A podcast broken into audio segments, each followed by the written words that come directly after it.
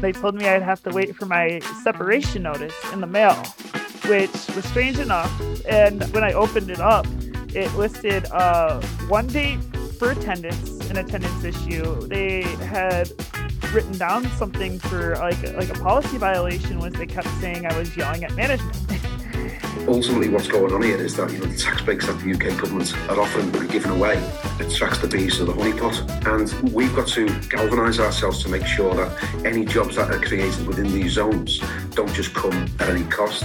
Really, if this had gone negatively, there were only tons of horrible options available in order to protect the economy. This lack of, of, of proper incentives to rehabilitate themselves, and better themselves while in prison. That's the primary reason that the strike within the prisons and protests outside of the prison are happening. The greatest, the greatest trick the devil ever came up with was Westchester. was Westchester. It's as expensive as New York, with and everything is shitty and closes at 9 p.m. This is the Labour Radio Podcast Weekly. On this week's show, we have an update from Starbucks Workers United in Michigan. James Dennis was joined by Sasha Anisimova to discuss organising in Ann Arbor and the spurious circumstances in which she was fired by the coffee chain on the Labour Vision podcast. September 30th marks the National Day for Truth and Reconciliation in Canada, a day that honours the memory of Indigenous children who never returned from the country's Indian residential school system, recognises the system's continued traumatic legacy upon those that survived and upon their communities.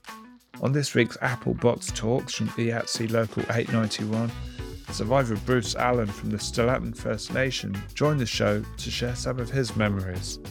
While the Queen may be gone and new UK Prime Minister Liz Truss may have crashed the pound already, but Liverpool dock workers are demanding their fair share. Steve Gerrard from Unite the Union joined Sarah Jaffe and Michelle Chen on the Labour podcast talk about industrial action on the Mersey River and free ports. Remaining on the subject of logistics, Michael Cathcart and Elliot Gilland offer their analysis on the ongoing labour crisis on the American railroads and the political fallout on this week's Labour Radio on KBOO FM in Portland.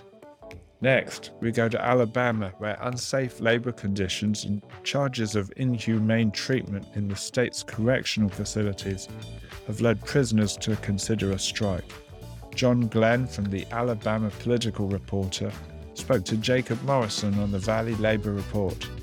Then finally, we'll end today in New York, where the art and labour crew debate cosmic architecture, the changing face of the city, post capitalist restaurants and businesses, and urban living in Westchester. I'm Patrick Dixon for the Labour Radio Podcast Weekly, and here's this week's show.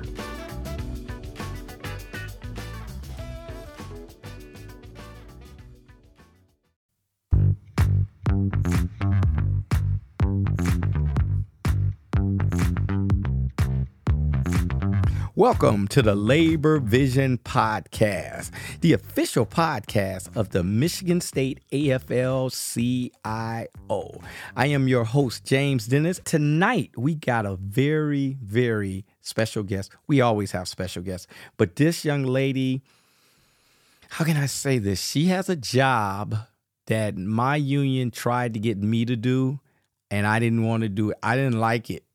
I like working with people, but I didn't like being an organizer. And that's what she is. She is an organizer.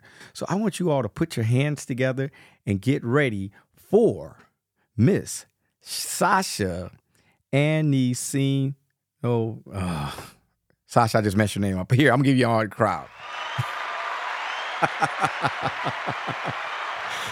And Sasha, hey, welcome to the show. Can you give us your last name since I screwed it up so yeah, bad? yeah. So it's Sasha Anisimova. You're you're you're on it. You're uh, you, I you was close. I was trying. I'm sorry. uh, how you doing tonight, Sasha? Oh, I'm doing great. And I meant what I said. You are an organizer for which group now? Uh, Starbucks Workers United. All right. You know, let me start with this. What made you decide to be an organizer? That's a hard job. What? Why? Why that job? So uh, it was kind of an accident, actually. Uh, I, I, I, have a lot of experience uh, in the past being uh, in the UAW. Uh, I was recent, my last job before Starbucks was actually um, a UAW job. I was a machinist, uh, but I, I came out here to like start school and started at Starbucks just for like their benefits. I figure I can't work a full time like union job right now, so I'll just go and work at Starbucks. It seems simple. I, Right. I'll, I'll get to meet people. I'll get to talk to people, and um, I, I was majoring in social work, so I was already in that mindset of like uh, activism and making making change. So um, around this uh, maybe three month mark, four month mark of me working at Starbucks is when I first started to see the news of Starbucks is unionizing in Buffalo. And uh, having just come out of a union job myself, I was like, well, that sounds awesome. How can I get involved? So I uh, joined the local chapter of my IWW, which was something I kind of planned to do anyway, just to get involved with like labor organizing in the area and uh, like like fighting for workers' rights. But um, it was they managed to connect me over with someone in uh, the Ann Arbor area who is organizing with Starbucks Workers United, and it was just all from there, uh, pretty much. So I think I started collecting cards at my store in like February, and I managed to drop those cards at with 80% of the store approving an election Wow. in about eight days. It only took me a few days to get those cards. So I didn't have a tough job. My store was pretty on it. Yeah, but you know what? Being an organizer and talking to people, that is, I we we, we really got to give you some applause there, right? Because that's a good thing to, to step out on that. But here's the thing: it's a cost to stepping out. Let's talk about what it cost you. Can tell us your story. So um, it was probably about two weeks ago. I uh, received notice by phone call uh, from a manager I've never spoken to that I was. They, they called it separation, but it's termination. They they terminated uh, my work with the company. Uh, it was it was pretty it was pretty big. It was pretty interesting, and we uh, all knew immediately why it happened, and that answer is retaliation. Ultimately. So wait Uh, a minute. What was the grounds for them terminating you? Can I can I ask you that? Yeah. So, and uh, I thought that was a little ridiculous. I thought uh, because these were all dates that were listed where I was trying to conduct union business, and they were stonewalling me and telling me that um, this conversation's over, and all these, all, all, in th- in those type of situations, and. I'm a pretty loud person, but I most certainly wasn't yelling. So it's, it's, it's it was very slanderous, actually. So they're trying to terminate you for speaking. Yeah, yeah, and it was speaking. That's what for they're- workers. Right. They, they, they're they're saying that it wasn't because of course it wasn't because you were organizing the union in there. Thank you, Sasha, for a great interview and the time that you spent with us here at Labor Vision Podcast. We are out of time, unfortunately, but we will have Sasha back to get an update on her situation and what's going on. Thank you, everyone, for listening to the Labor Vision Podcast, the official podcast of the Michigan State AFL CIO. Hey, everybody, join us next time. Our co host, Charles Daniels, will be back with us, and we got some more new exciting shows coming up for you. Until next time, take care. Peace.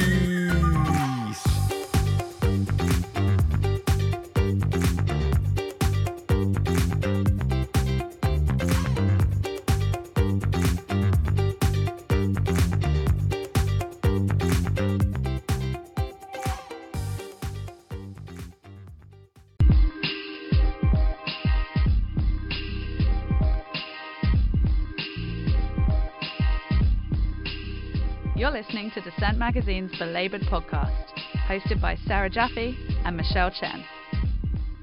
Hey, Sarah, Hi, Michelle. and welcome to Belabored episode 255.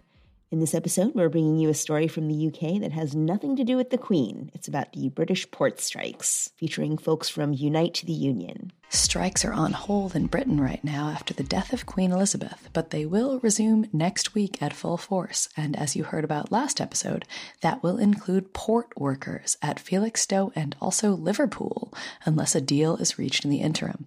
The port workers, as you know if you've listened to our ongoing series on logistics in the pandemic, worked throughout COVID 19, bringing in necessary goods while risking their own health, and they're watching private port companies now bring in record profits while their own races are paltry in comparison.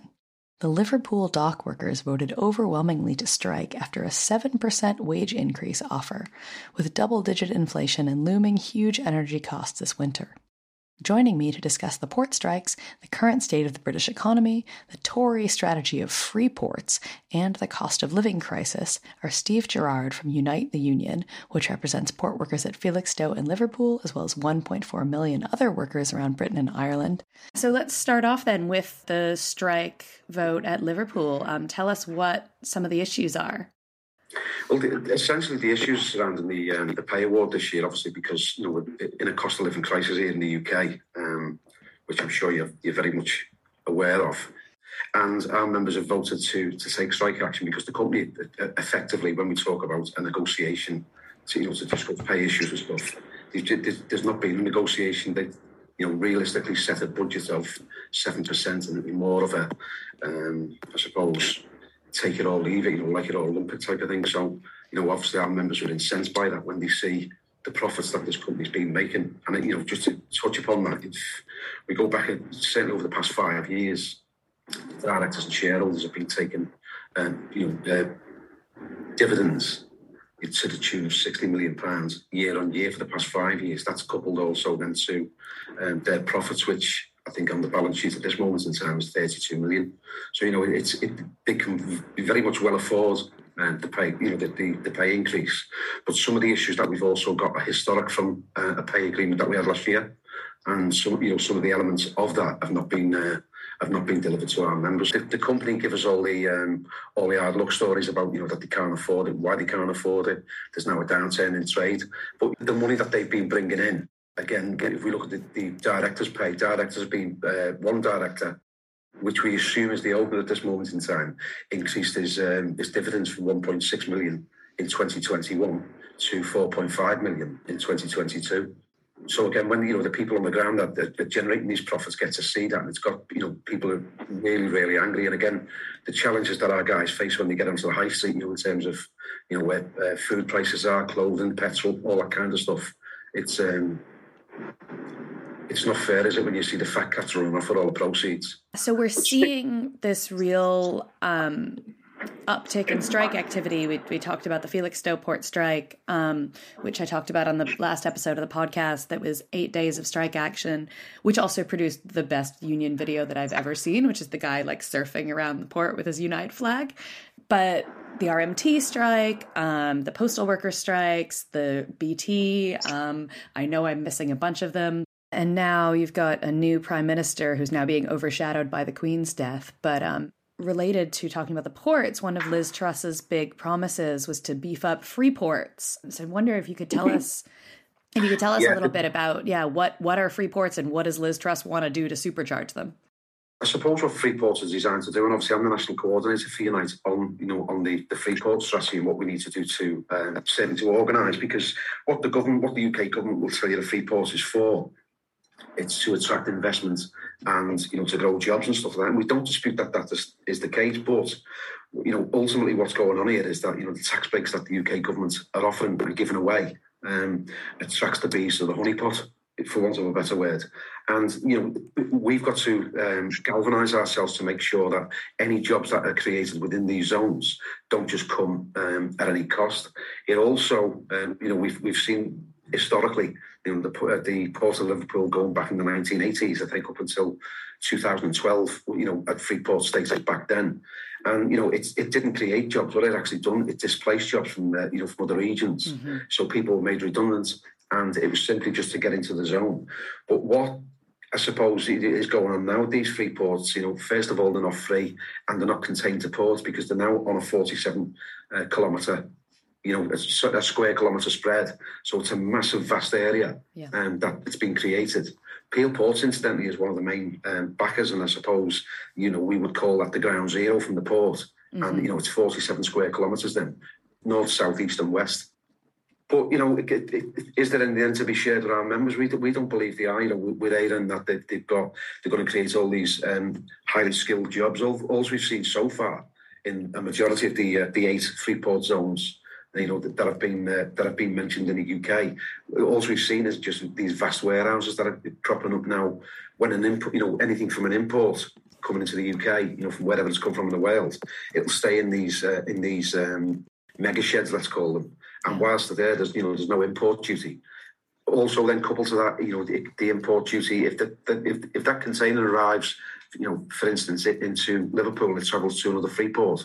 Again, it, it avoids the um, the you know the tax elements. Yeah. So you can get to see the attraction now. Why you know a lot of companies are going to want, want to you know be in that zone. But again, what you know, what cost to the worker will that be? That was Steve Gerard from Unite the Union and port workers in Liverpool. Welcome to Labor Radio on KBOO Portland I am Michael Cathcart. And I'm Elliot Gilliland. Thank you so much for joining us. The topic we're going to be discussing tonight, um, you know, likely regardless of, you know, what industry you choose to scrutinize, uh, a major theme that has been running throughout the simmering labor uprising that's spread across the country over the past couple years uh, is that working people are fed up with employers' refusal to allow them any meaningful control over when and how they work. Um, you know, we've seen such demands from hospital workers, from school teachers and school staff, and even from service workers at places like Amazon and Starbucks and other, uh, you know, frontline service workers like that. Um, and last week, the same grievance very nearly brought America's system of rail transportation and as a result, the entire supply chain to a, gr- a grinding halt. Um, you know, as uh, early early last Thursday, uh, with the lockout deadline looming, two unions representing uh, 125,000 American rail workers um, reached a tentative agreement with the major rail ca- uh, carriers in this country to avoid an all out strike. Um, among other victories claimed, the union leaders said they succeeded in fighting off rail the rail carriers' efforts to impose higher healthcare costs and other damaging provisions. However, the contract still needs to be approved by the union rank and file membership, uh, many of whom have actually expressed serious displeasure and, and concerns with the agreement itself. In, in fact, like one unnamed rail worker very bluntly told labor notes that, um, you know, quote, it's a garbage deal. Everyone hates it so far. It's done nothing for me. I'll vote no. This has been a complete waste of time. So, so that's the sentiment where, you know, the rank and file are at. But that is, you know that's just one unnamed worker. It's it's hard to say whether or not that that sentiment is widespread or if that's maybe in concentrated pockets throughout the industry. So obviously, like this agreement may not mark the end of this uh, this struggle for this contract negotiation and for the fate of our rail transportation network. Um, so yeah, this this strike threat came from the engineers and conductors who drive the nation's freight trains, uh, a workforce that was deemed essential after the start of the pandemic and has been proven many times over to be very essential to our society. Uh, unlike many other strike threats, the railroad workers' demands were not primarily actually about wages, but were rather focused on sick time and penalties for missing work. Um, these workers are frequently penalized for taking days off when they're sick or tending to a family emergency. I think that touches on obviously a, a point that we we you know bring up many many times on on not our show but kind of all of labor radio and that's again strikes aren't always focused on wages though obviously that was a part of it and we'll dive into kind of the protections that they that the workers won for medical PTO but in in addition to that also scheduling in yes. particular was a very big issue which we'll touch on and you know w- the workers on the railroads had been forced to be on call kind of at a moment's notice for basically years at this point yeah. um, which is not something that many people have to deal with in industries that you know we're also fighting kind of a lot of these fights. So yeah. in addition to that, it's not only when you are on time off, you're basically on call as well. Um, and with all the supply chain issues, they were being called in frequently, according to like a lot of reports. Right. So yeah, there's still more details to come out about what exactly the, the Republicans were trying to do, but essentially they were siding fully with the management and completely against the workers, which is, you know, no surprise. But they wanted to basically avert the strike by forcing these workers to go back without any concessions. Um, and you know, as you may have actually likely noticed in your daily life, in the lead up to last Thursday's negotiation deadline, uh, the major freight carriers began halting shipments and snarling uh, supply chain the supply chain in an effort to pressure Congress to impose a labor contract that was friendly to the management. So you know they were using their their weapon at the at, at their disposal, which was throwing off our entire society, the entire economy, in order to basically threaten the American people. And yeah, but right before midterms. Yeah, exactly. Yeah, the timing for them was quite strong. So, yeah, I mean, I think, you know, obviously, kind of politics aside, I mean, this is a pretty big win for Biden. Just the fact that they have kind of gone through this without arbitration or kind of Congress's involvement. Um, really, if this had gone negatively, there were only tons of horrible options available. Yeah. Um, in order to protect the economy, right? Kind of at that point, you're talking like kind of macro level as opposed to like individual kind of workers, right? right. So, um, yeah, I mean, in in terms of that, the actual White House, I think internally they're viewing this as like a gigantic win. Come on, you poor workers, good news to you I'll tell. How the good old union has come in here to dwell. You're listening to Alabama's only union talk radio show, The Valley Labor Report, with Adam Keller and Jacob Morrison. Hello, Tennessee Valley. This is the Valley Labor Report. My name is Jacob Morrison, here with my co host and fellow agitator Adam Keller, and we are broadcasting live online and on the radio from the heart of the Tennessee Valley, the Spice Radio Studio in Huntsville, Alabama. You know, Selma workers mine workers, Lowndes County workers, they're not the only Alabamians that are going on strike or considering using the strike weapon. John Glenn wrote a report about this potential prison strike in Alabama for the Alabama Political Reporter. And he joins us now to talk about that. John, thank you for taking the time to talk to us. I appreciate it. Of course. Thank you so much for inviting me on. Absolutely. So, before we get into the potential prison strike, can you expand on some of the conditions that these workers, these prisoners, are running up against right now in Alabama prisons? Of course. Um, it's the same conditions that incarcerated individuals and and folks aware of the situation within Alabama's correctional system uh, have been speaking about for years now, and that being the increasing violence between incarcerated individuals, the inhumane and unconstitutional treatment by correctional staff, the rampant narcotic use that the ADOC is presently incapable of preventing, the deterioration of physical prison structures, meaning the the overcrowding, the the actual buildings that these folks are housed in, um, and again the death on a scale a that the majority of individuals in the state seem really not to fully grasp. Um, I mean, it's important to note that these individuals inside the prison are striking due to these general conditions on top of the working conditions that they face. Um, and and something that I've, I've heard for uh, in conversations with folks is that this this lack of, of of proper incentives to rehabilitate themselves and better themselves while in prison that's the primary reason that the strike within the prisons and protests outside of the prison are happening and this isn't the first time that incarcerated workers in Alabama prisons have gone on strike. What have been the ramifications for for workers, for prisoners, for for for incarcerated workers that have gone on strike in the past? Um, based on you know the previous uh, reactions from the ADOC from correctional staff, um, they've faced everything from alleged denying of meals or delaying of meals to being locked into segregated cells, which are otherwise that's solitary confinement uh, in layman term. Uh, for years, this this was the case of Robert Earl, who's one of the better known prison organizers, um, who helped that uh, who helped begin that worker strike in 2016. It began on May Day of 2016. Uh, it was the largest in U.S. history, um, and during that particular strike, as well as those that have happened after that, you have instances of threats of excessive violence from correctional staff or actual instances of excessive violence from correctional staff, uh, which is commonplace enough in Alabama's correctional system.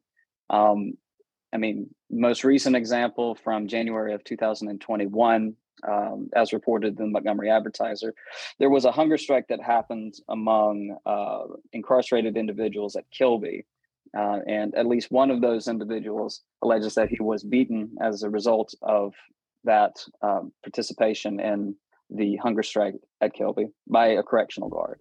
Um, and in conversations with folks that I've had, it seems that the retaliation for this current organizing effort is is happening as we speak.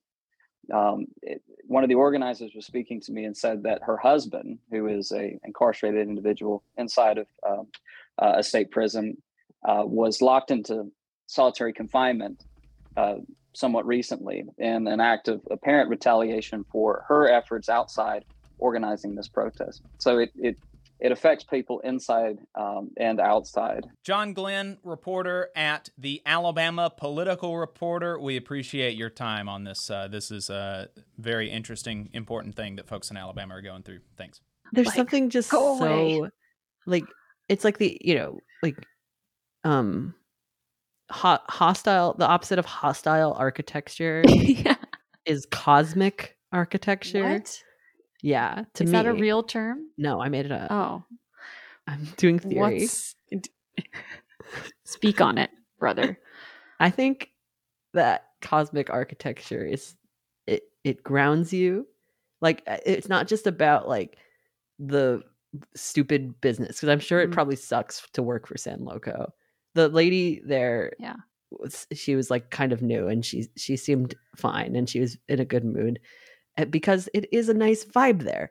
All of the fucking locals are there and they're all weirdos. They look like me And or they're being like respectful. and they're or they're wearing like you know the Rick and Morty hype beast outfits. Like Yes, they yeah. everybody looks Great. everybody looks like a New Yorker, and I'm just like I'm home. This is my home. Where I feel it too. Whenever I go to East Mm. Village and I don't recognize anything, um, I you know I, you got to like stop and remind yourself, like, okay, well, the East Village that I saw was a totally watered down version Absolutely. of the person who had moved there 10 years before me and like there's no like those places are always going to eventually close you know Well, that's because they don't have a militant um fucking movement. but even like neighborhood the i do feel that even even after the revolution um like places will change and neighborhoods will shift and like not businesses but like uh, Hmm. vegan cafe co-ops will come and go because they will inevitably have their own drama that makes them completely fall apart well, not if they're truly expropriated into and proletarianized. Yeah. Yeah, it, you can't be like, yeah, you can't actually anticipate what a post-capitalist world would look like. Well, that's why I like the restaurant. I like the analogy of like the neighborhood is a prison, and it's like how fun is the prison, um, because it is a prison, and it is like a, um, It's like true. My friend's dad hasn't gone above 14th in decades, probably. and like and and and for now it's like it's like kind of this like agreed upon like set of norms of the people who live in this particular area like that's what a neighborhood is Mm. um but a like a, a truly like proletarianized neighborhood or world like I, I i can't even really imagine what type of like liberatory culture that would produce Yeah, I mean, luckily we don't have to because everybody gets to make that decision together. Right like- exactly yeah we don't know what it'll look like, and we don't necessarily need a rock solid plan because it's never been tried before. Um, But I, I think like, uh, uh, yeah, maybe just to like end on a slightly like optimistic note. Uh, it's y- you know if a place has been around if a if like a restaurant specifically if it stays around too long then it becomes a theme park you know Yes. that's the way it Yep. ends up surviving Katz's deli which sucks Yep. honestly You're so right. and um And then it's like, come and live in our prison. come live in It's our fun here. prison like come to the food tour Uh, We're gonna make the museum of markets, which is what the term, Oh. theoretical term that we've developed on art and labor over the year is the museum Oh. of markets. the New Essex Market, the one that Google owns, and the Chelsea Market.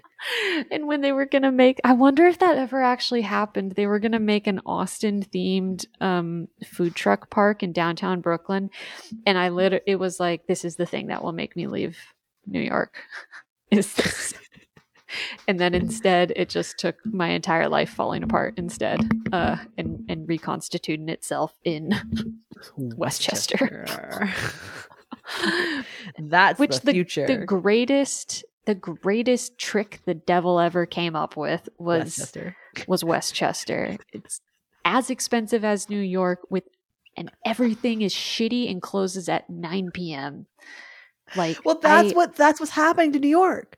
They're turning New York into fucking Westchester. Like that's what's happening And- because oh we're because we God, yeah. aren't because and we need a car because the trains don't oh work. because the trains suck because we aren't unified as No. a public because we aren't unified as a militant neighborhood that is like no our way of life is far superior we want we want it for everywhere we should be liberating Numenor will Westchester. will stand for a million. I don't know. Anyway, we need to liberate westchester that's like the name of the game it would be please come to Westchester and liberate it. Save me from, save me from my government. we're gonna we're gonna fucking My people. all right Anyway, let's have fun. Lots of fun. Let's have fun.